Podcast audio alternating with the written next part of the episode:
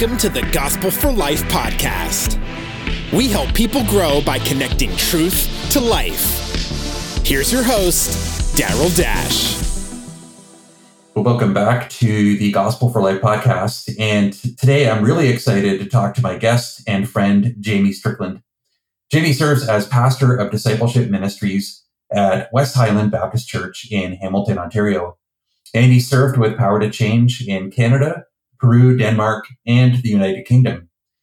In twenty fifteen, after serving with Power to Change for thirteen years, he transitioned to pastoral ministry. And then almost three years ago, he joined the staff at West Highland in Hamilton. And I'm excited to talk to Jamie today about his experience in leading discipleship in the context of a local church. So Jamie, welcome to the podcast. Yeah, thanks, Daryl. Good to be here. So, Jamie, uh, a lot of times I interview uh, authors of books on discipleship, and I've been wanting to talk to an actual pastor who's uh, doing discipleship. So what exactly does a pastor of discipleship do? Yeah, it's a good question. There's stuff that I guess as a pastor, you're expected to do and to be a part of the regular ministries of the church. So a lot of what uh, I'm a part of is working with our community groups.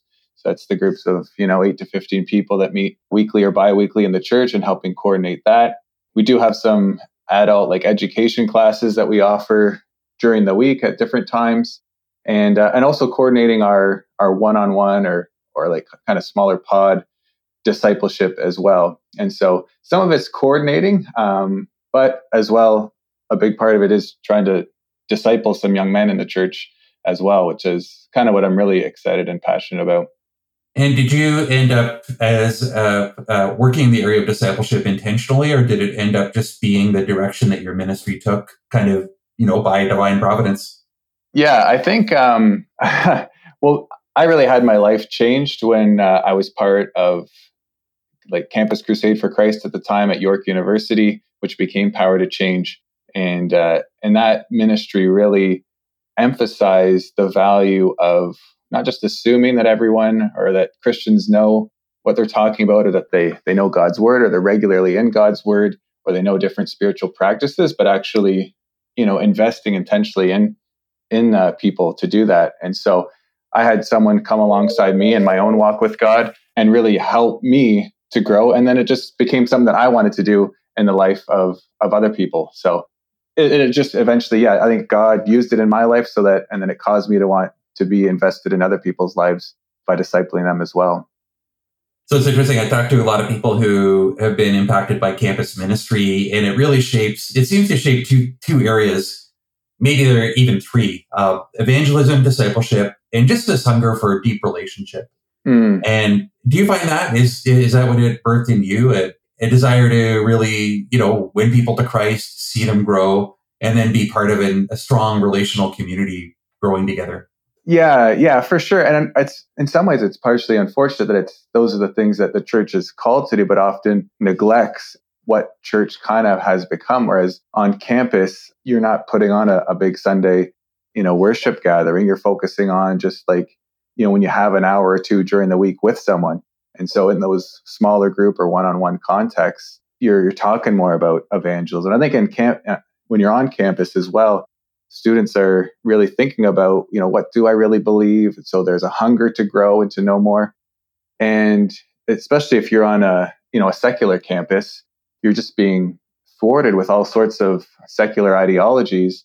And so there's a desire to grow and to know more yourself, but then there's a desire to to share the gospel with others. And so I think it's just that key point in someone's life where they're just open to to those important aspects of the Christian life, evangelism and discipleship, and just wanting to be on mission, that it's a spiritual greenhouse, I think, for people.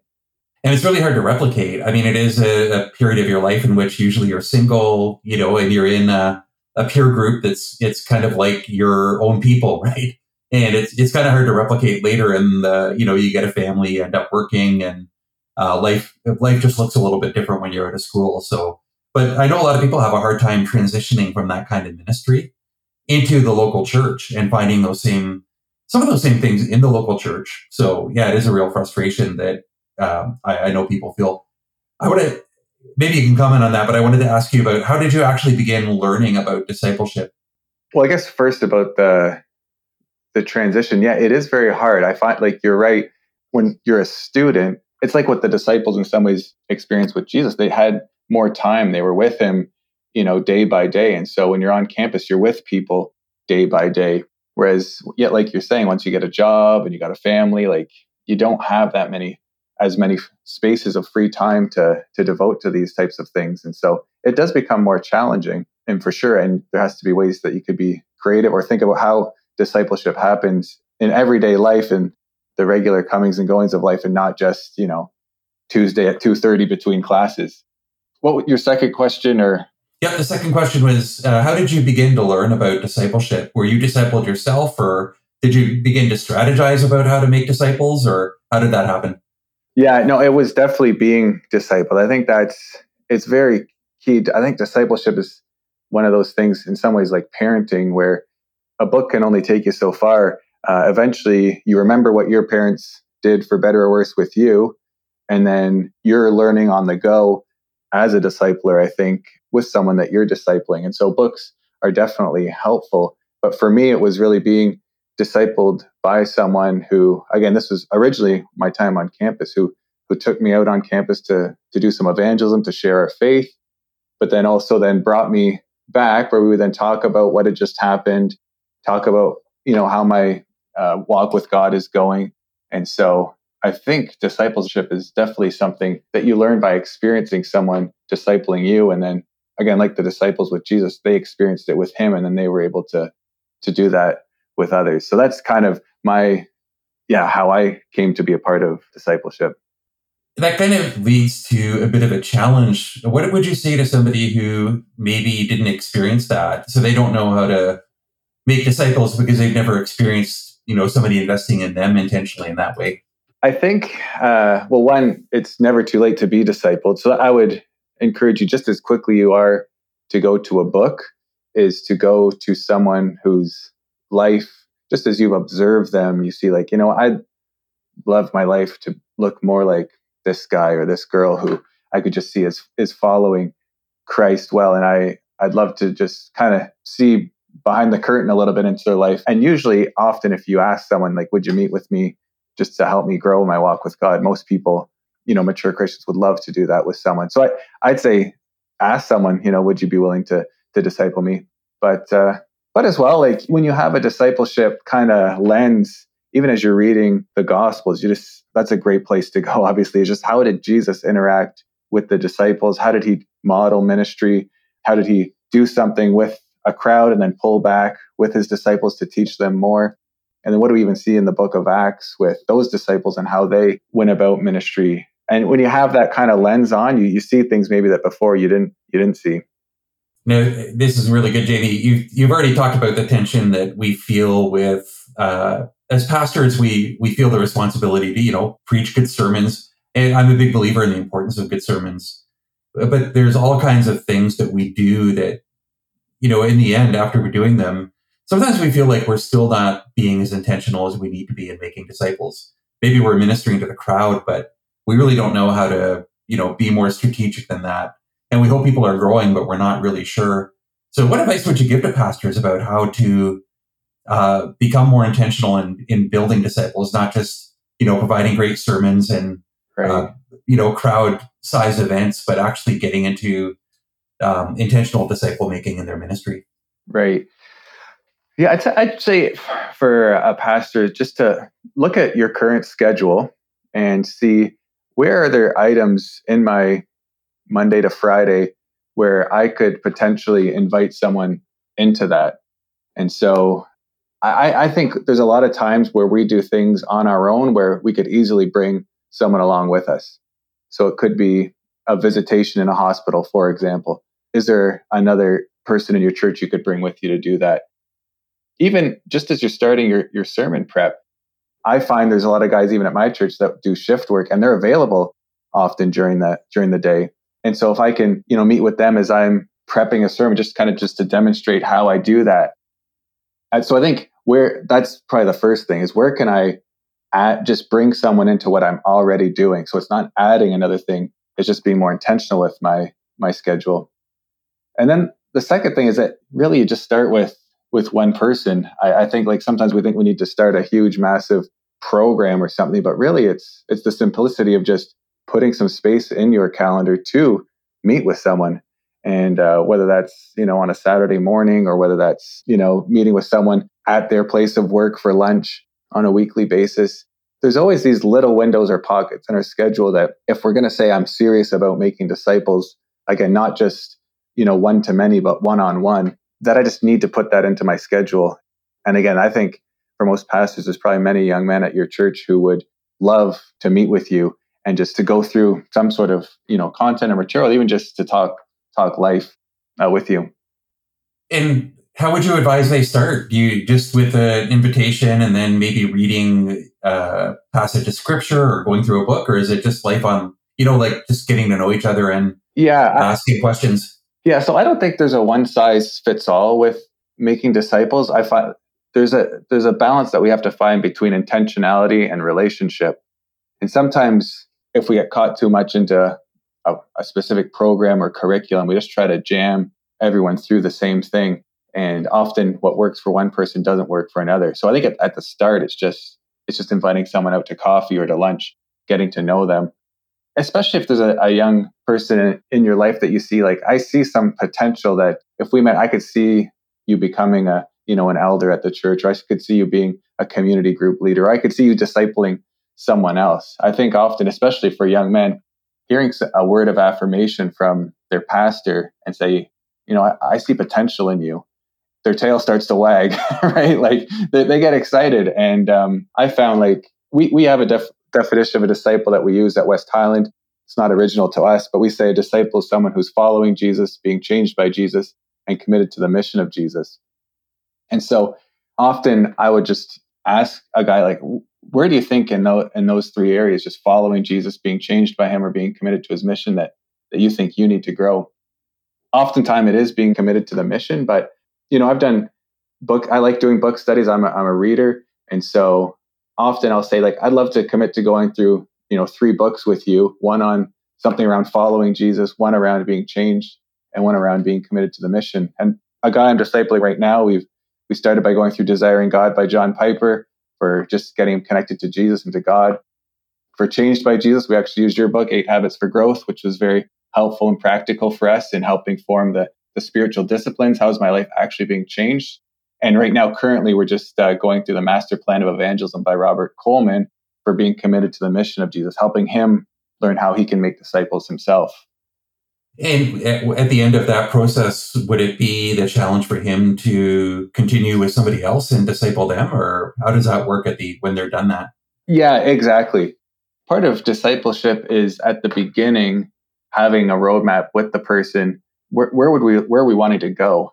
So we're not just wanting to be this to be a relationship where it's just the two of us meeting weekly, you know, for, for five years with no end game, but saying that, you know, after a year or two, I, I want to see you starting to disciple someone else. And so some of the things that we've talked about and things that I've modeled, I want to see that in you. And depending on that person, they might be ready to go starting to disciple someone six months in. For another guy, it might be a couple of years. Um, but again, that's where I'd say it's, we have to uh, try to go against the the temptation to think one size fits all with disciple making. But, but yeah, that would definitely be the goal. And then the, the relationship between me and him then moves a bit more from discipleship to a bit more coaching. So as we're meeting together, perhaps even less frequently, because you can't maintain so many relationships in your life at that intense a level. Um, but we might then start to meet monthly and just talk about, you know, how's it going in the guys that you're discipling? And so, you know, it's not just cutting the the cord, it's we're staying connected, but it changes the purpose of, I guess, of why we're meeting. So picturing a pastor, say, of an average sized church, so maybe one hundred, one hundred fifty people, maybe even smaller than that. And they're looking out there, they can see some guys that are hungry and they want to begin investing. How do they select, you know, the, the most strategic kind of guy to look for to, to, to start with? What would you recommend? Yeah, that's a great question, because I think one of the hardest things is when you make a commitment to someone who in the end isn't actually interested in discipling others themselves. And they just they just become someone who's just taking, taking, taking, and not looking to to give as well.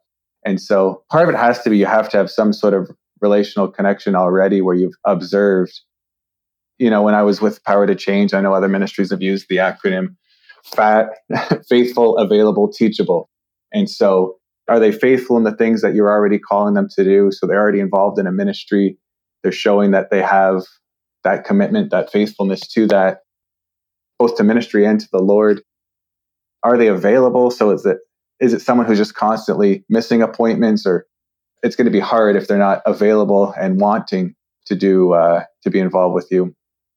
And then teachable, yeah, have you seen them learn and apply things in other contexts where you think, yeah, this guy, if he, if I just spent some time with him, I can really see him growing into someone who can make disciples himself. And so that's what I'm usually still looking for. It's a it's an old acronym and uh, and kind of funny, fat, but but it is quite helpful for us. Just instead of just thinking, you know, who's if it's just one of those things, like, you know, sometimes there's those guys that are available, but there might not be the best person for you. Again, there's an opportunity cost with discipleship that you can't have that kind of one-on-one intentional relationship with, you know, a hundred people. You got to pick just a few guys that they're going to take what you're teaching them and, and look to pass that, that on to others. I imagine that uh, after you've been in this relationship with some people, you're going to be disappointed occasionally. Maybe you pour into somebody and then you look back after six months or a year and you realize that maybe they're just not as interested as you'd hoped. And how do you handle disappointment? Uh, which I think, you know, obviously Jesus even faced that. So what advice would you give? Yeah, well, I think that's part of it is knowing that, yeah, you're right. Even Jesus faced disappointment in guys that he was investing his time in. And so ultimately, we can just be faithful what we feel God has called us to do. This might be just more general advice on, on disappointment. It's just that I can't own and carry everything that, that goes wrong in my life. I, uh, I just look to be faithful to what God's called me to do. And so if I've, you know, w- even when looking at Jesus's selection of the, the twelve disciples, he spent the, the previous night in prayer before it, it's recorded that he then called those twelve disciples to himself. And so am I spending time in prayer beforehand? And, uh, and yeah, and, and choosing. And, and if I've done that, in the end, I can only be faithful to do what God has called me to do and entrust to him that the fruit will come as a result of me abiding in him and then be being faithful to what he's called me to do.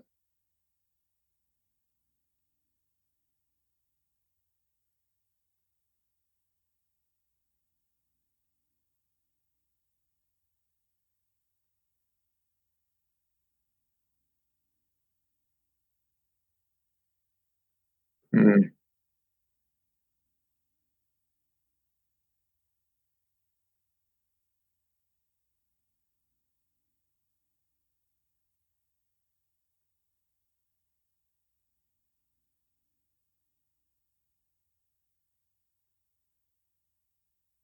Right. Yeah. Yeah, it, it is. It is overwhelming because you do wish you had either more hours in the day or more time to spend with, with people. But, um, but in the end, I think I just have to keep going back to the way Jesus modeled things that, you know, he had crowds following him.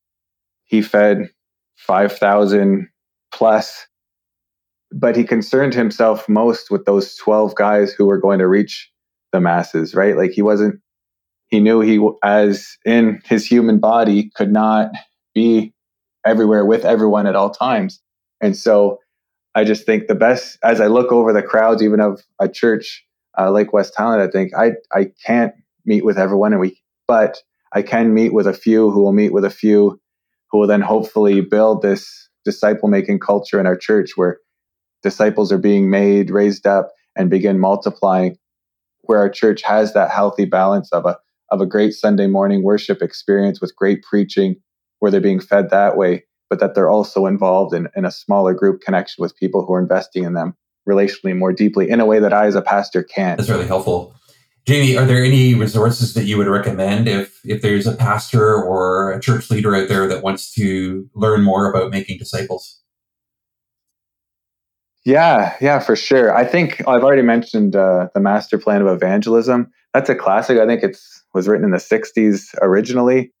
but I still keep coming back to it. Just it's very concise, but very helpful. Basically a look at how Jesus made disciples, how he used his three years of public ministry to really invest in those twelve. And what are those principles that we see in his life from then that we can apply today? I think that's uh, that's a great one. Another one that I've uh, read recently that I find really helpful is uh, it's called Walk With Me by Bill Mowry. And Bill has, over the last few years, been in a bit of a coaching slash discipleship relationship with me. And I've really found him personally someone who makes disciples himself in his own life, but also then just the principles in that book, Walk With Me, I found very helpful for just, you know, a person who's looking to start somewhere. So I'd give those two books a recommendation for sure. I'm impressed by, uh, yeah, both of those. I mean, the Robert Coleman book is amazing. And what I find really interesting is he's just one of those guys that I've I've actually heard him at a, a church planting conference. And even though I think he's in his eighties now. Oh, yeah. And he's, you know, if you look around uh, when he's teaching, there's not a huge crowd there because, you know, people tend to be drawn to the new and the flashy or whatever. But he, if you go in, you just discover his passion is there. And I would say he's a sage. And the mm-hmm. people that are there, man, they're soaking it up because they know when they're, they're in the presence of somebody who's really unique. Um, and I would also echo Bill Mowry's work is really valuable. So I appreciate him. And his writing's been really helpful too. So that's great. Um, and Jamie, this is all like, I really appreciate talking to a pastor who's in a local church and um, you're just helping to flesh out what it looks like. So I really appreciate you sharing your wisdom with us today. I wanted to ask you a couple personal questions um, as we get to the end of this interview. What has God been teaching you lately in your life? Hmm. Yeah, I know that's, that's good. I, I think over the past uh, year and a bit, you know, well, as you know, Daryl, you know, our family's gone through a bit of tragedy. Um, about a year and a half ago, we lost uh, our eleven-year-old son um, was killed in a in a car accident, and um, and I think just the past year going through that, I've just seen God just constantly be teaching me about his faithfulness to his promises, and. Um, And there's so many promises we have from God and his word. And when we're not going through something, sometimes it's hard to really appreciate or or love and embrace and cling to those promises. But I've just seen over this this past year that God uh, has been true to his word. He he is a sovereign God who oversees all things and uh, and it, but is working them out for his glory and our good. And so I've seen that as just he's held us fast, my wife and I, over this past year. Um, I've seen how he's used his church to come around us, both our local church, West Highland, but also just the broader church community, just showing so much care and love toward us. And um, and it's just made me reflect even, you know, in the last year, going through the Bible in a year and just as as a result of going through something so, so difficult, um, just time and time again, I see, yes, this has been true. Yes, this is true. Lord, you you you promised that you'd be uh, near to the brokenhearted. Um, Lord, you promised that uh, nothing will ever separate us from your love. God, you've shown us that when your church is actually operating as it's as it's supposed to in community, that uh, that it's that it's just just such a an amazing community to be a part of, and, uh, and and a special community that that should be that that city on a hill. And so I've I've just seen over this past year how all those promises are true, even in the midst of, of the hardest of times. And so so again, it's somewhat somewhat of a broad answer, but I think God is sovereign, God is good, and God is faithful through the hardest of things that we could we could experience in this life. And maybe you've already answered this, but what's encouraging you lately? I, I feel like you've almost answered that, but I'll, I'll ask it anyways. Has there been anything else encouraging to you?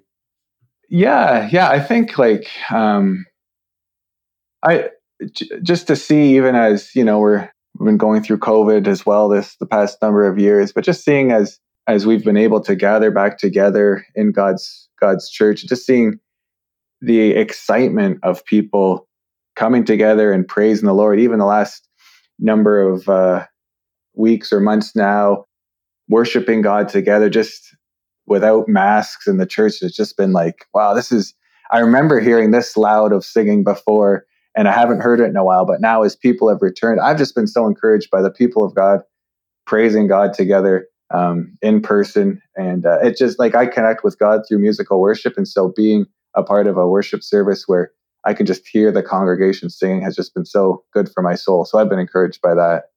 I love your love for the church. And, uh, you know, I've talked to a lot of, oh, okay, I've been a cynical pastor uh, way back at, at one point in my ministry.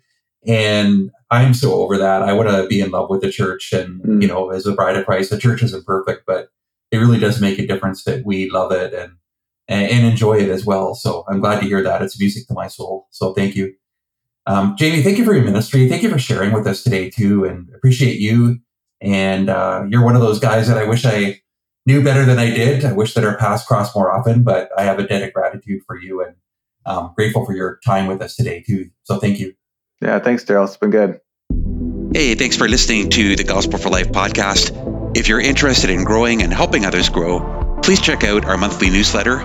Go to gospelforlife.com slash newsletter. And please don't forget to leave a review of this podcast on your favorite podcast platform.